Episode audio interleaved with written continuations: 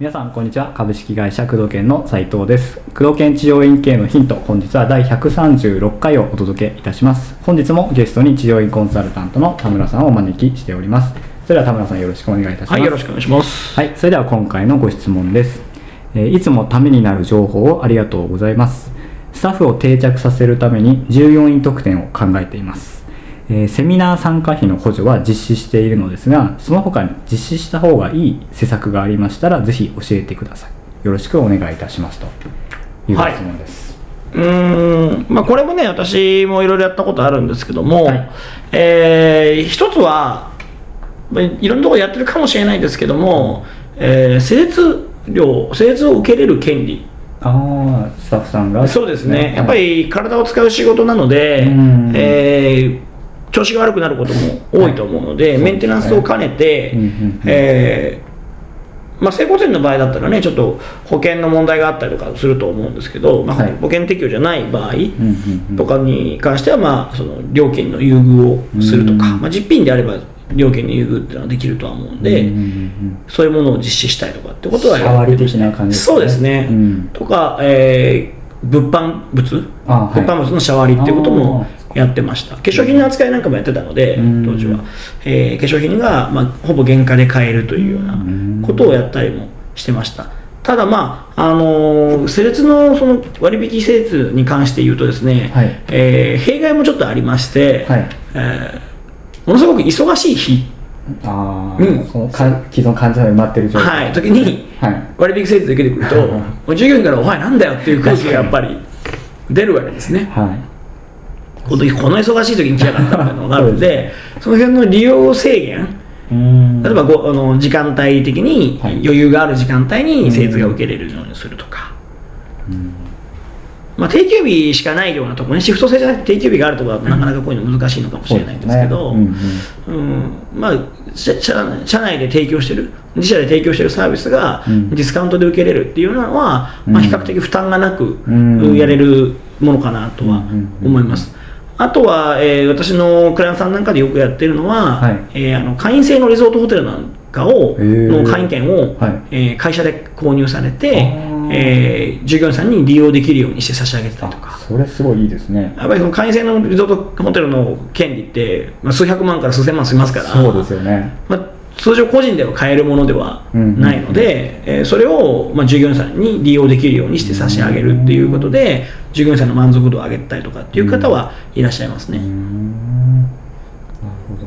やっぱりそのね、うん。会員従業員さんが欲しいものとかそう。できるところにしないと、うん。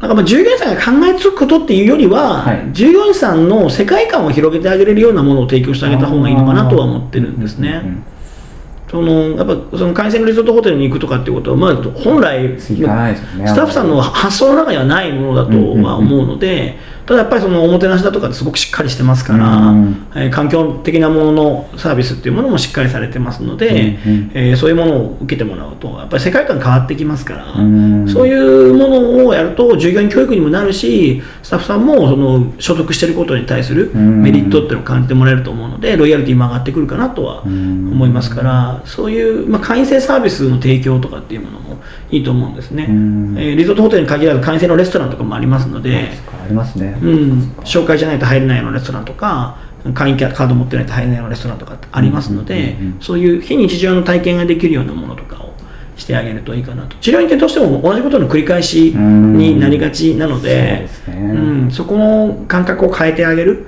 うんうんその定着率が落ちるっていうことのその従業員が離職するってことの一つの要因としては、うん。えー刺激がなくなる。うん。うん治療家ってどうしてもね。そうそうあの勉強家が多いので、うん。自己成長したいっていう方が多いので、うん。あの日々が同じだと、まあ、飽きてくるってことも一つあるし、うん。そのこのままでいいのかなっていう不安感自分が成長できてるんだろうか。そういう意味ではセミナーの参加権利とかっていいと思うんですけども、うんその参加補助っていうのはいいとは思うんですけども、そういったその自己成長につながったりとかその世界観を変えてあげるとか世界観を広げてあげれるような、えー特典、うん。えー従業員特典っていうものをつけてあげるといいかなと。従業員さんが普通普段普段自分ではやらないようなこと。そうですね。ですね、うん。をやってあげるっていうのが、うん。えー従業員サービスとしては従業員に対するサービスとしてはいいんじゃないかなとはうん思いますね。なるほど。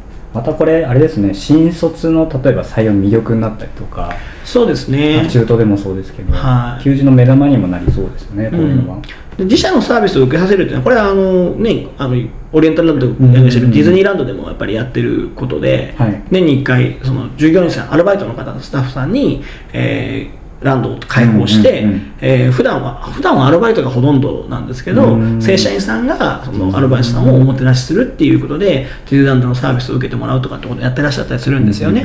そういうあの自社のサービスを受けることで自社のサービスの素晴らしさを知ってもらったりとかもしくは、まあえーもっと良いより良いサービスの提案ができたりとかっていうメリットもあると思うので自社サービスの利用っていうことに関しても目を向けてもらうといいかなと思いますね。